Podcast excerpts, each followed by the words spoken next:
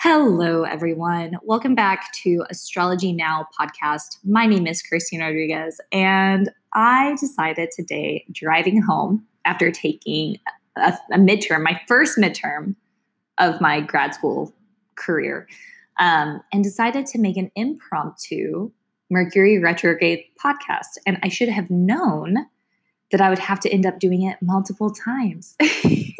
this is my third time trying to record this podcast. One of the hallmarks of Mercury retrograde is that you should never begin a project because you'll have to go back and fix something or do it two times. Um, so, yes, Mercury is retrograding. I am totally feeling it. And I'm wondering if you all are feeling it as well. And so I wanted to make this podcast to hopefully shed some light on or validate some of what is going on right now. Um, Mercury is one of the planets that is most highly influential. I think that a lot of people feel this um, easily, especially because Mercury rules technology. And we are in the time of technology. We're constantly working with it, we're constantly confronted with it. We have to be around it all the time. And so I think that that could be why we are so in tune with and aware of when Mercury is retrograding. The other planet is Venus. I've noticed that when Venus retrogrades, it also makes things pretty clear. And I will make another podcast entirely about Venus retrograde and all the planets retrograde and how they act. So stay tuned for that. But this one is all about Mercury retrograde.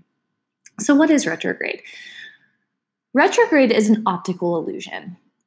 It is a comparison that's often used is whenever a train is moving by and you're in a car. And so you guys are going similar speeds, but one of you is moving slightly faster. And so the other appears to be moving backwards. It's an optical illusion, right? No one is actually driving backwards. It just looks that way. It's the same thing with planets. So as the earth is moving, as planets are moving around each other and around themselves, there's a point where there's an optical illusion from Earth that the planet stops and starts to move backwards. Does the planet actually stop and start moving backwards? No, it's an optical illusion. It just looks that way. And it causes very real effects here on Earth. So, Mercury rules technology. It rules computers and printers, mass media, communication is huge. How we speak, how we write, beginning projects, um, technical things, as mentioned before, but then also like writing, reading, speaking. And so, something that's commonly seen is a computer will act up, servers will go down, your printer at the office won't work, all sorts of just really annoying things. Something else is accidents sometimes people have car accidents or fender benders or maybe you know there are accidents or for example someone's car got broken into recently may or may not be me may or may not be blaming it on mercury retrograde. But accidents like this happen. You have to go back and repair something. It makes you do something twice.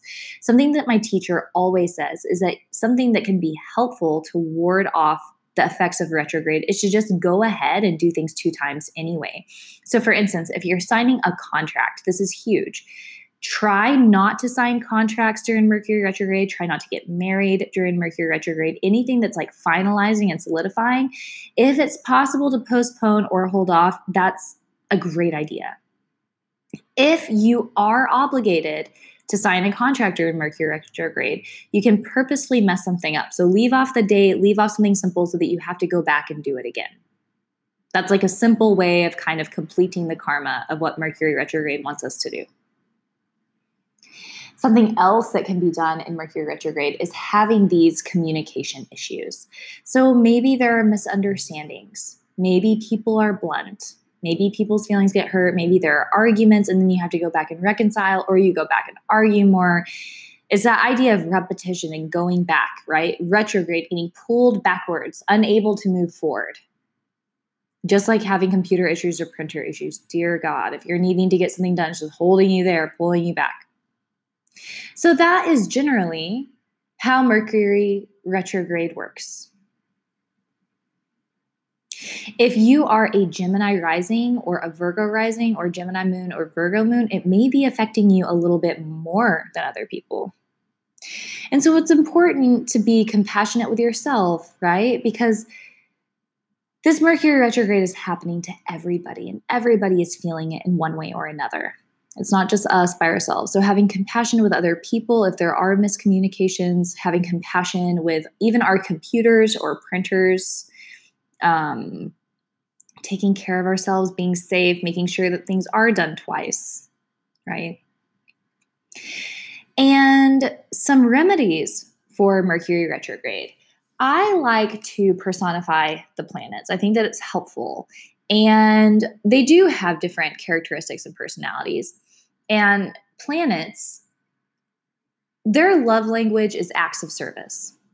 There are remedies for planets that don't take much effort, like gemstones, like emeralds or jade is associated with the planet Mercury. So, sure, that can be helpful in appeasing the planet and helping to reduce the effects of a retrograde. But what can really be helpful is an act of service. If you connect your thumb and your pinky together, this is Mercury Mudra. It's a very simple mudra to appeal to Mercury, connecting your thumb finger and the tip of your pinky together, creating that seal. It's a mudra, seal of energy.